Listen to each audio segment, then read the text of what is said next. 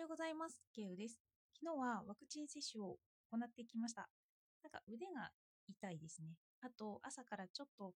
眠いっていう感じです。でもそれ以外は特に変わった様子はないかなという感じなので今日も仕事に行ってこようかなと思ってます。昨日なんですけど、それでも帰ってからずっとサイト構築をやっていました。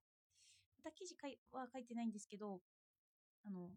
サイドバーはこうした方がいいとか、トップ表示はこれをやってとか、記事はこう並べてとか、いろいろやってて、それでも結構慣れてないことだったので、頭がパンパンになって、もうやらないとか思ってたんですよね。でも、その間にちょっと運動したりして、ちょっと休んだりすると、あ、ああれはああしたらいいのかも、あ、あれはこういうことか、とかいうことが不意にふっと思いついて、そこから作業をしてっていう感じがありました。なんか今までは本を読んだりして、その本のことに考えてると、ああ、あれはああいう意味かとかいうのが後々やってくるんですけど、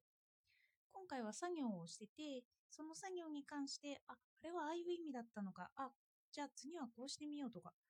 そういうようなことが思い浮かんできますね。だから何に対しても、あ、自分は考えているんだなと。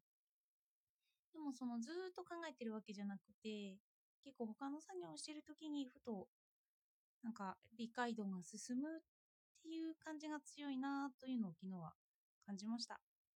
それで今日朝は久しぶりに、久しぶりじゃないですけど、あの、記事を作成しようとしていたんですけど、やっぱあの自分の得意ジャンルとかではないので、文字を書くスピードと記事にするスピードがちょっと遅くなってるかなということを感じました。では、今日もお聴きいただいてありがとうございました。